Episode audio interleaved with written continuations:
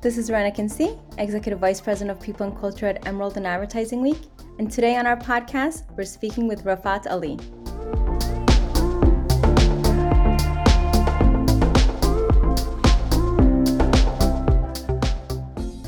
Rafat is the CEO and founder of Skift, the most influential business media and information company in the travel industry. Welcome, Rafat. Thank you, Ren. Appreciate it. Global soul. I love that. What does that mean to you? That means that I grew up between three different countries. I was born in UK, grew up in India, have been in the US now for coming up to 25 years, and having a good sense of global cultures in different ways.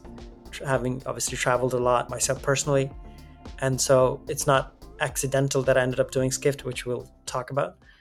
But everything I've done in my life sort of led me to the point where I started Skift. And so global soul is just understanding how the global flows work. I'm very keen. My latest obsession is understanding demographic patterns in the world and how that's changing and population decreases in many countries in the world and what that means for the future of the world, etc. And I'm a big fan of different foods around the world. I can't eat every type of food, but I'm very at least keen on understanding foods and how they affect cultures and how people think about countries and living, etc. So yeah. I love that. And I'm sure that type of awareness about different cultures makes you a more sensitive, intuitive leader in the workplace. Would you agree? Yeah, and how we've built Skift is both in terms of what we produce and put out in the world, but also in terms of how we hire and what we want our team to be attuned to globally, how we do events, how we think about events, who we put on stage, all of it is very much attuned to not having very American centricism in our world. We're an American company. We're about 80 people are from US, but now increasingly outside of US. And so, you know, a small example, every Monday we have a company-wide call, different teams talk about what they're doing. Obviously this was this was done in person before COVID. Now we're a totally remote company and I know we'll talk about that a little bit as well our team used to make jokes about I don't know American football or baseball, so in, insidery jokes about American sports. One, I don't understand any American sport, so so there's that part, but also that if a good portion of people in on the call are not Americans, let not that be the inside joke that so many people don't understand. So that's an example of, and then trying to convince and we can go deeper into this if you want, trying to convince managers to hire from different parts of the world has been a process, particularly if the, you know if the managers are based here in the US, where the majority of the managers are definitely still based in US. So making their minds open to hiring from different places has been process. I think we're we're there. It took us two three years to get there. Also, the thing we're blessed with as a company is because we cover the business of travel, which inherently is global. Like it's not like, okay, I'm done covering US. I'm going to now build my business in UK or did this country, that country. It just inherently blends into each other. This is not true for every business sector. It's very true for travel. And so that allows us to have a global outlook. And so again, with writing, whether it's stories or research reports, etc., we tell our editors, journalists, analysts, etc., to be aware of of not having just an American lens on things because people from other parts are reading us. Our business has now diversified quite rapidly from just US to certainly Europe over many past years, but also Middle East has become a big part of our business. India, we're opening up, and by the time this podcast launches, we will have announced our India conference and so India has become a big market for us. Southeast Asia was pre COVID. We will pick it back up. We talked a little bit about pre pandemic, post pandemic. What are some of the challenges that you faced post pandemic that you normally would not have faced pre pandemic, especially being in an industry where it got impacted the most, the travel industry? Yeah, travel, as you well said, is was probably the most affected sector out of all. Everything was shut. Our business we went through, much like everybody else in travel, uh, layoffs. We had we we were 60 people prior, prior to pandemic. I had to let go one third of the team. The certainly one of the hardest things of a CEO will do, for no fault of theirs, uh, to let these uh, people go. And so so that definitely hurt uh, both morale, etc. But everybody knew, like again, this was we were all in it together type thing, or at least the people who stayed were there. Uh, the transition from in person to virtual, so we we quickly selected a virtual uh, software. So we use Basecamp, this and and people use all kinds of tools, Asana and and many other tools, Microsoft Teams, etc. We we chose Basecamp and we fully sort of dove into that as the virtual headquarters for the company. The point being that pick one, run with it, and, and try to use the best you can. It doesn't really matter which one, honestly, they all are versions of each other. And it really doesn't matter. It's just a matter of like, are you committed to it? Everybody should be, and, and it has to come from the top. And so, uh, so that was definitely one of the things. I the the the the thing you none of us missed going to office all of us did miss the office. And so, again, these meetings that we just talked about, about, uh, and then we we also do conferences in the travel industry. So a certain subset of people, fifteen to twenty, uh, meet at and different different people at different conferences are able to meet a few times a year too. So there are multiple touch points to a bunch of folks in the company. So so that has happened and has taken new uh, meaning as well. We do miss coordination. It takes more time. It just does. Things that you could just talk uh, in for five minutes in the corner of a of, of an office takes setting up a call and stuff like that. So we're always keen on figuring out new tools to use, even though I don't want to overload our team with using these new tools because every it's just adoption is hard across the company. And so so we balance between using new tools and then doubling down on, on existing tools and simplifying them. So certainly that's the case. As the company becomes more global, you know, that's certainly changed pre to post COVID, there are different cultures.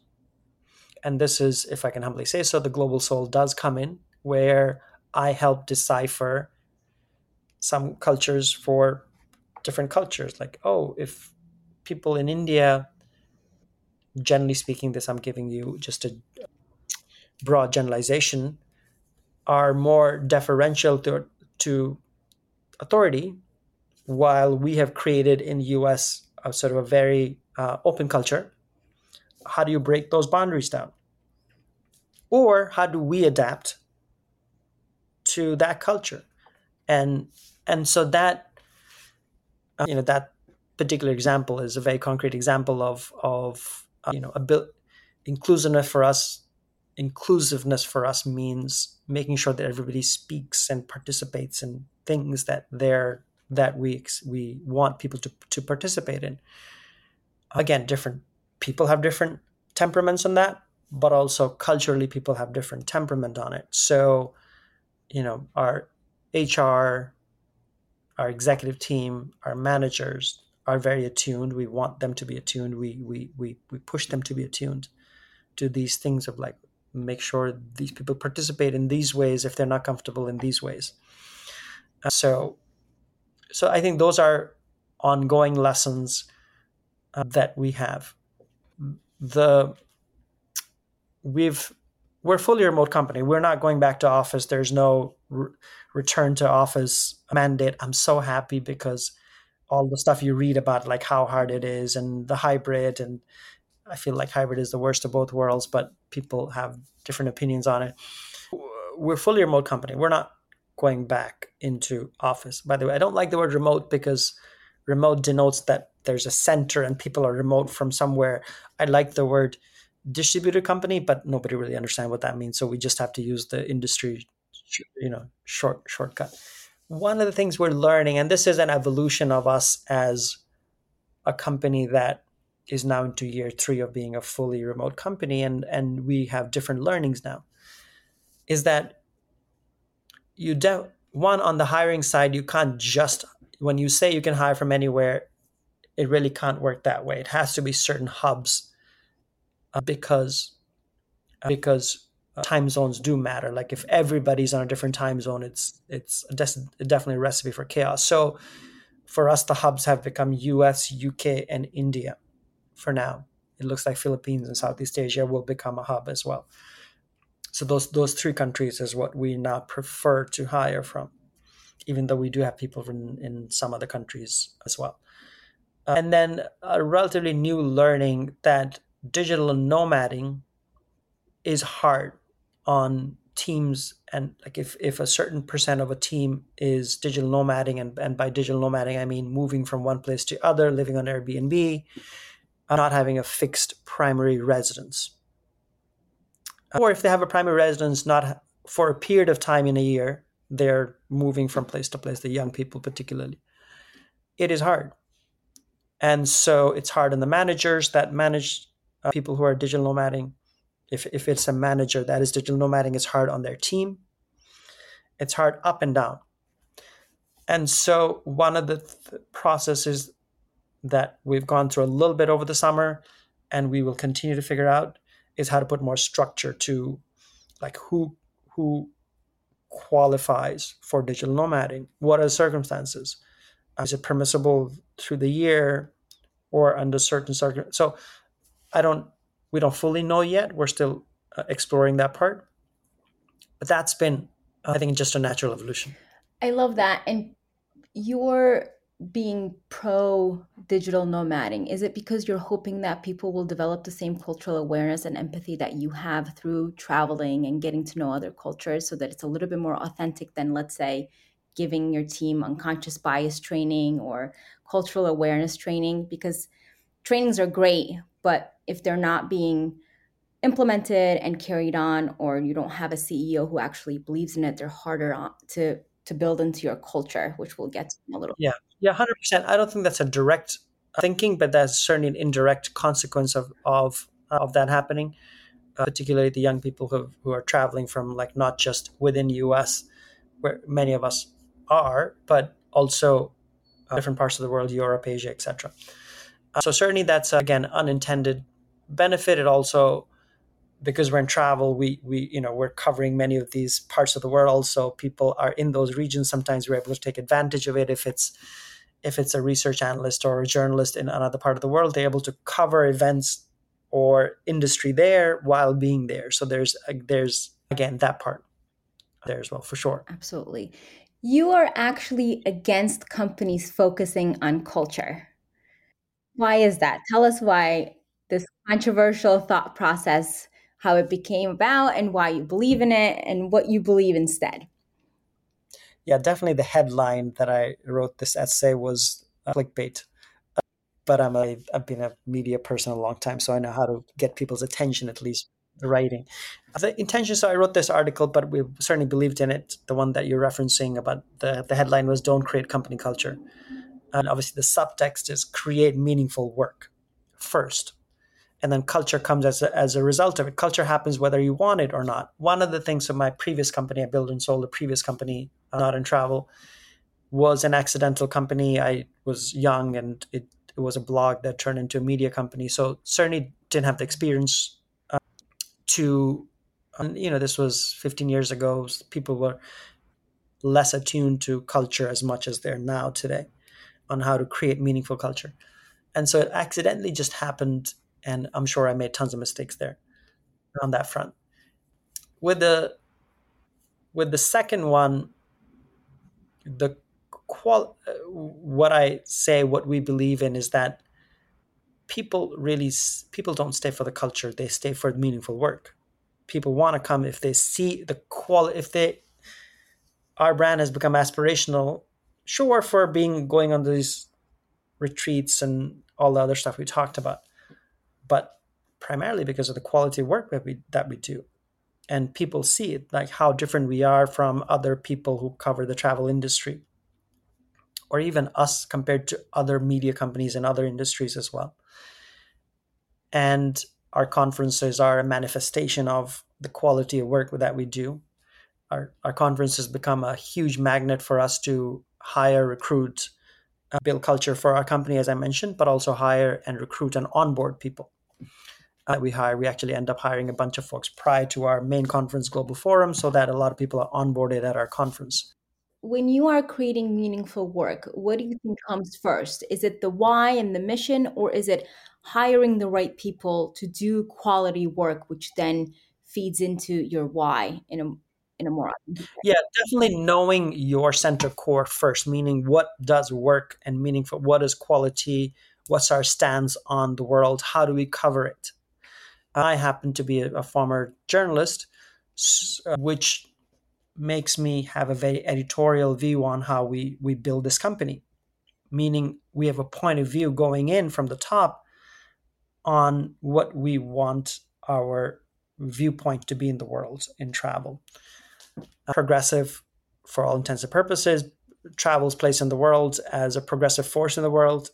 The industry interconnects with every other industry and and historically has not marketed itself as a global force and so we totally believe in that part of it as a as a force for good primarily with all the challenges underneath it and so having that viewpoint informs the quality of work that we do and then attracts a certain type of people. One of the big red flags that we used to have pre COVID when people used to come and interview for jobs at Skift is that, oh, I love the your office. Like it looks very startupy. And like that's okay. Uh, like if you are attracted to whatever the startup thing you have in your head, I'm not that interested. I'm interested because of what you can bring potentially to the company, what you have done in the past, sure, etc. But just be, or like people say, we love to travel. Well, great, okay.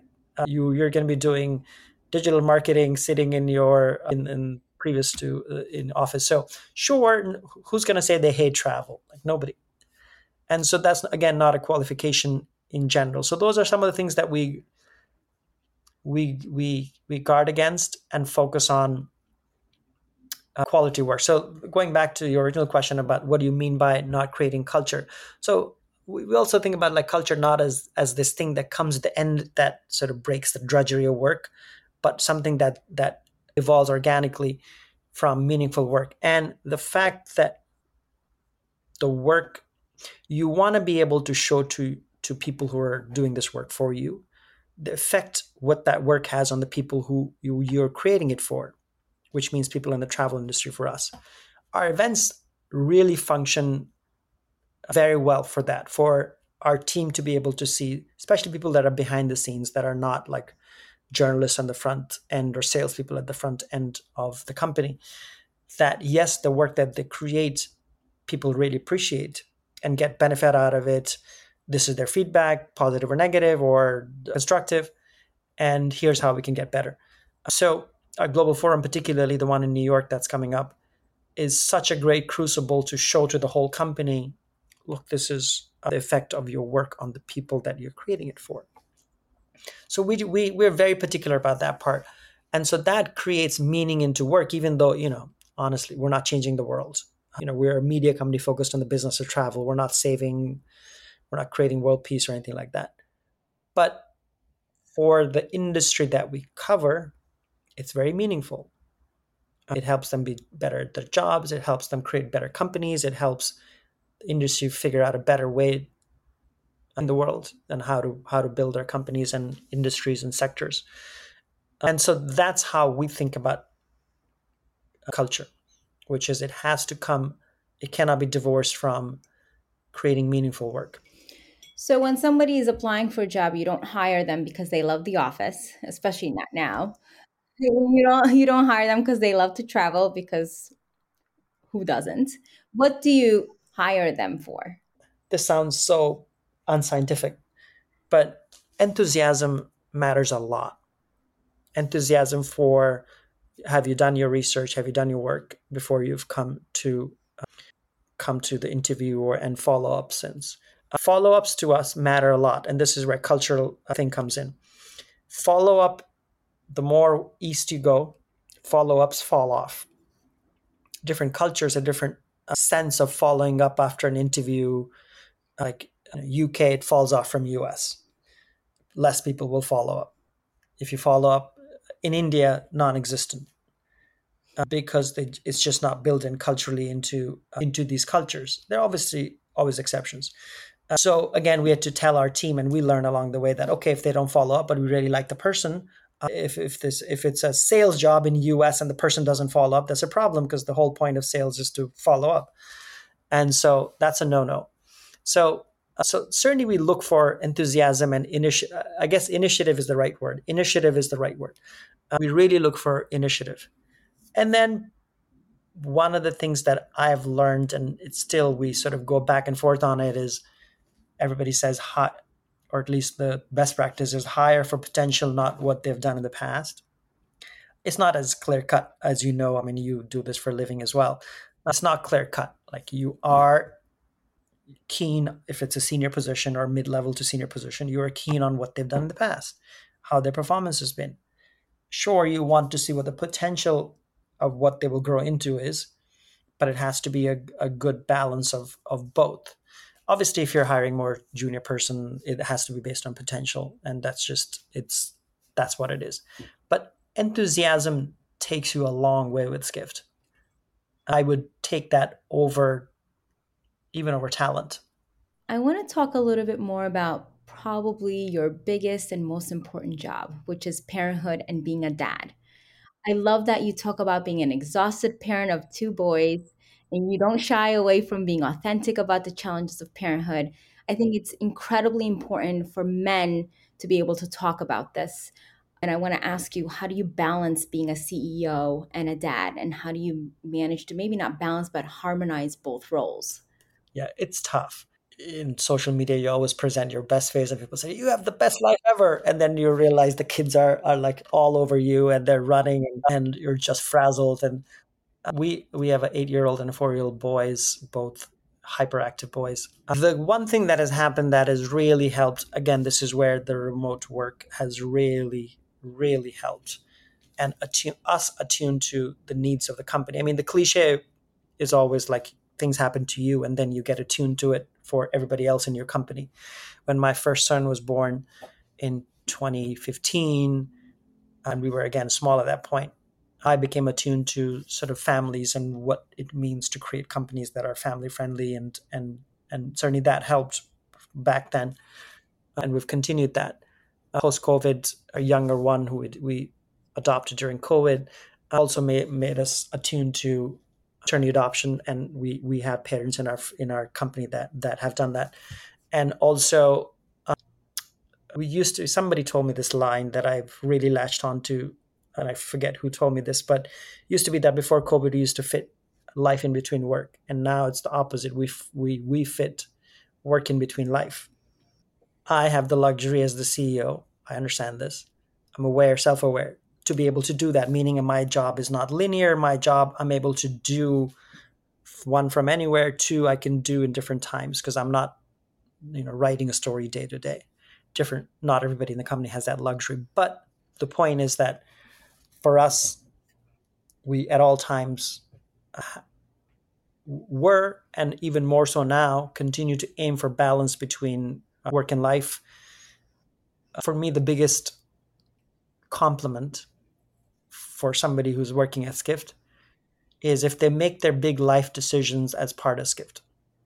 You get married, have a baby, buy a house, move cities, etc. Whatever big milestone and personal milestone in life. For me personally, that's very important. It denotes that we're doing something right, that people are confident enough to take these big life decisions as part of Skift. So I'm attuned to that. Our company is attuned to that. Uh, we're particularly attuned to flexible work schedules. Uh, certainly, they're all working wherever they are remote, so that is given. But even on top of that, requirements in terms of remote work, where I am very particular about people not working outside of their work hours. Whatever time zones they're on. Everybody works in their own time zone. We try n- not to as much as possible. People in different countries work say on us time zones. Not we not don't always achieve it but at least if you have a north star that you keep thinking about you won't you won't get anywhere. So for us that part matters. One of the other things that I've learned, particularly during pandemic, and this happened at a particular time for me personally. If I if I remember October, maybe September, October of 2020, we'd gone through the first intense six months of trying to rescue the company, uh, COVID all around, uh, trying to manage at that point one kid, uh, virtual schooling uh, from home. My wife and I, that was overwhelming. And at some point, I had sort of a bit of a breakdown, unfortunately. And so I took two weeks off. And then also had the realization I've since repeated it quite a lot is that, you know, at the end of the day, your, you know, there are three priorities in life. And in this order, it's you first, uh, your family and friends second, and then work third. And so, so that was very meaningful to me. I, you know, you always sort of knew that, but but it's just it takes certain life events to make you realize that even more. And so I've repeated that again and again to our team with the hope that that it continues to we continue to remind ourselves certainly i want to remind myself as well uh, that it's you first come family and friends second and then work third. If the founder if the, the founder ceo is saying that hopefully it permeates through the through the company. So again we don't always get it right. We do make mistakes. 100% we've made mistakes. But at least you got to aim for something i 100% agree with you that you have to put yourself first and i try to encourage people to think of it that way both in professional and in my personal life and people always think it's a selfish way of thinking and i tell them no it's actually the right way of thinking because you got to put on your oxygen mask first. I mean we learned this if we are paying attention when we board a flight right? Put on your oxygen mask first before you help others how do you prioritize you first? What are some of the things that you do to ground yourself so that you could then be all that you could be in the workplace as well as for your family? Yeah. Oh boy, I do so many mistakes there. But uh, one of the things that has changed. So my uh, my father passed away in December 2019 before COVID. And as happens if you have a loss like that, you go through sort of a rethink, and COVID hit right after as well. Uh, so, and I, I'm, I'm an older dad, so we we we had kids late in life. So all that means that the decision i made is that you have to take sort of hold of your health. And that as a determinant of self-confidence and then what it means both in personal life as well as professional life. And so i became for those of you who are listening i don't if you're in the us you would have heard of this company called Orangetheory which is a fitness fitness class. So I'm a fanatic for Orangetheory. Uh, everybody in my company knows this at this point. So the that really changed my life in terms of personally having an outlet, particularly since you're not going to office, of a daily or at least three to four times a week outlet of of take it all out there, leave it on the floor type mentality. And so one that helped a lot in my physical health, fitness levels, and also just mental preparation again with two kids that you have to run around and and, and take care of. And so that helped a lot as well. So so that certainly is, is there. In terms of mental health i i have an intuitive sense of of when my brain is like at its full and and and i don't want to push it to the to the breaking point. And so resets in a year, whether it's taking a vacation. We we do this, my wife and I, around our anniversary, which is end of Jan. So uh, we leave the kids behind and and and typically go on a vacation just on our own, or we we go to India every year with with family. My family's from India, my wife's family, extended families from India as well, and our kids. We want to be grounded in the culture, and so we just came back in August uh, from a month long trip to India as well. So that helps, again, ground us personally, me personally, on it. And obviously, kids and family ground you all the time from just the dailiness of, of work. And so I stopped going to evening events. I went to an evening event yesterday and I I was thinking this more. I was telling my wife after I came back, like, please tell me next time I'm going to an evening event. Rafat, why are you going? You hate it so much. Uh, so I've stopped going to evening events. I don't, I've made a deliberate decision not to travel as much for work. We travel for our own conferences. I do speak at different conferences in the travel industry, but not as much as my company. I've, this is a, a conscious decision I've made. My company, my company probably would have been 15% bigger more advanced, whatever, further along. Had I had the luxury to travel as much as I want, do the business meetings, relationships building, everything we could have done. I've chosen not to do it because, and you may remember this, there was a sort of a viral thing a few years ago on, and it it, it was an article that when it that became a book on like the wishes of the dying. There was a nurse that that documented what people who are dying. She used to take care of people that are in in palliative care on uh, what they talk about and so somehow that stuck in my head is like when i'm on my deathbed this is turning morbid but but but i have a is like what am i going to be thinking about like am i going to think about shit i should have gone on that business trip or something completely different and it that has interestingly become like a quick thing in my head that i repeat to myself quite often sometimes even daily on like really should i be going to this is this what, what i'm going to remember uh, you know whenever however, whenever that's going to happen. So I think those are some of the, that's how I think about a lot of these things. I love that. So finding movement that gives you joy, saying no more often, especially to night events or traveling too much, and making time with family. Yeah, yeah. And still being freaking as ambitious as humanly possible for for what we do as business. Yeah, that it's we we don't always achieve the balance, but certainly that's what I try. And you are also on the board of the International Women's Media Foundation. You mentioned that you were you were in journalism uh, prior to being the CEO of Skift. Can you please tell us a little bit more about what the foundation stands for and why it was important for you to get involved, and maybe how the listeners could also get involved in this foundation? Yeah, so International Women's Media Foundation, IWMF.org, a great organization that I've known for many years. It's focused on uh, women and now non binary journalists around the world and their unique challenges of covering all, all sorts of issues, but particularly difficult issues, wars and social issues, and uh, yeah, just tough political situations and stories and stuff. So, so it does a lot of work in terms of funding. So it's a nonprofit based out of DC, but it's really global, that funds particularly freelance projects that end up in mainstream media. These are female journalists that are writing on different issues.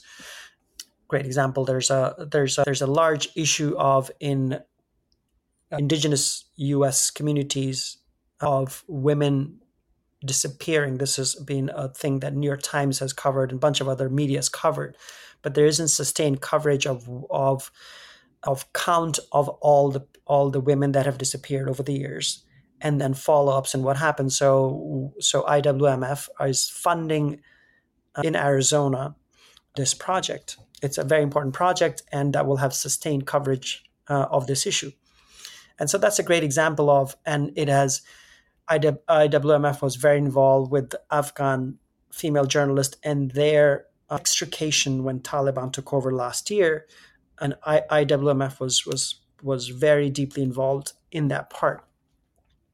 Uh, so, uh, so that's an uh, it's a very it's a great mission. I'm a even though I'm an ex journalist practice wise, once a journalist, always a journalist, and so I'm mm-hmm. very interested in and I bring a, a bit of the global connections, global soul part, but also having an understanding of media entrepreneurship and and helping IWMF think about how to help women journalists in these entrepreneurial projects because each of each of these typically freelance projects are entrepreneurial projects or even startups in this space. And so uh, so hopefully that's what i bring but also that's what i'm interested in as well. And also i'm trying to figure out how to help travel companies be involved with I, iwmf as well because it has a parallel mission of information being more freely accessible and people being able to journalists being able to do their jobs better. And so the way people can get involved is they can go to the site and uh, donate as part of that but also they do something called the courage awards where the iwmf does honor different journalists they've done in philippines and afghanistan and us and other parts of the world as well. So these are fundraisers for the organization itself. And so those are some of the ways, and I'm very passionate about the organization. And I'm relatively new to the board, about I think six, eight months, maybe a little more than that. But I really believe in the mission. Thank you. And as we wrap up our conversation, what is one advice you would want to give to our listeners? Or maybe an influential book or something you read, something you listened to, or something that you carry on with you throughout your life as a global soul, a CEO, and a dad? Yeah, I mean, this is personal as well as business advice. Uh, sorry, career advice, I suppose. Uh, business advice too. Is I think like life. I know we all think like life passes by quickly. There's value in patience.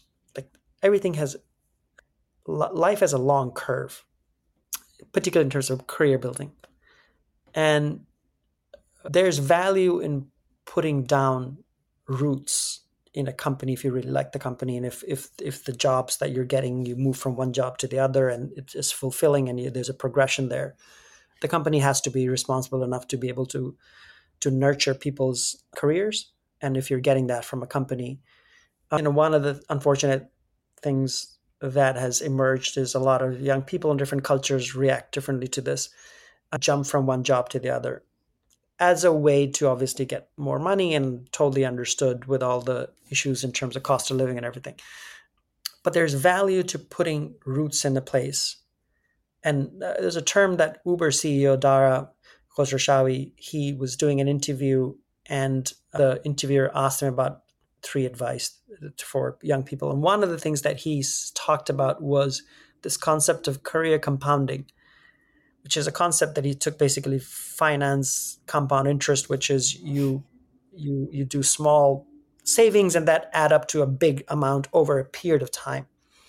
And he took he's he's he's applying to careers where if you put a root in a place and uh, really give it the right amount of time, hone your craft.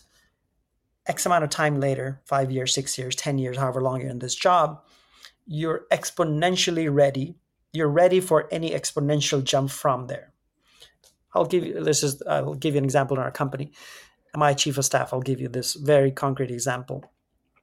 She this was one of her first jobs. She joined when she was I think 23 or something, and she, she was in a sales role, uh, sort of a junior sales role, and has progressed through in the last six seven years in our company. And earlier last year, I was hired. I, I had a thought of hiring a chief of staff. I've never had an assistant, but a chief of staff as in somebody as an extension of me, uh, that internally as well as externally.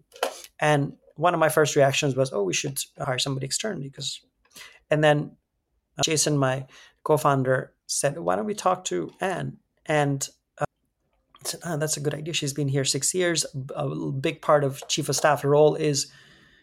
Having the confidence of people inside the company because they're they're stand-in for me. And it, it's worked out brilliantly. She's been doing this six months now. And the point being that she she could have moved, you know, after two years to some other job, probably gotten more money, sure.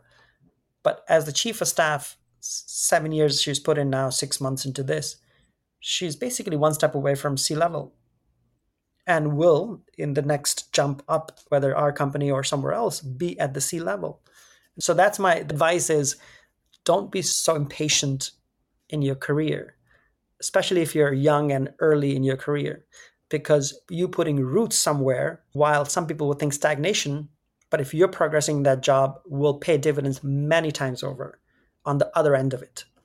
So that's what I would say. I love that advice, especially if you root yourself in a company that wants you to celebrate all of your milestones, your your life milestones with you which is from what I which is which is exactly yes. what you shared with us. Thank you so much for your time. Appreciate it. Thank you for thank you for asking me to be here.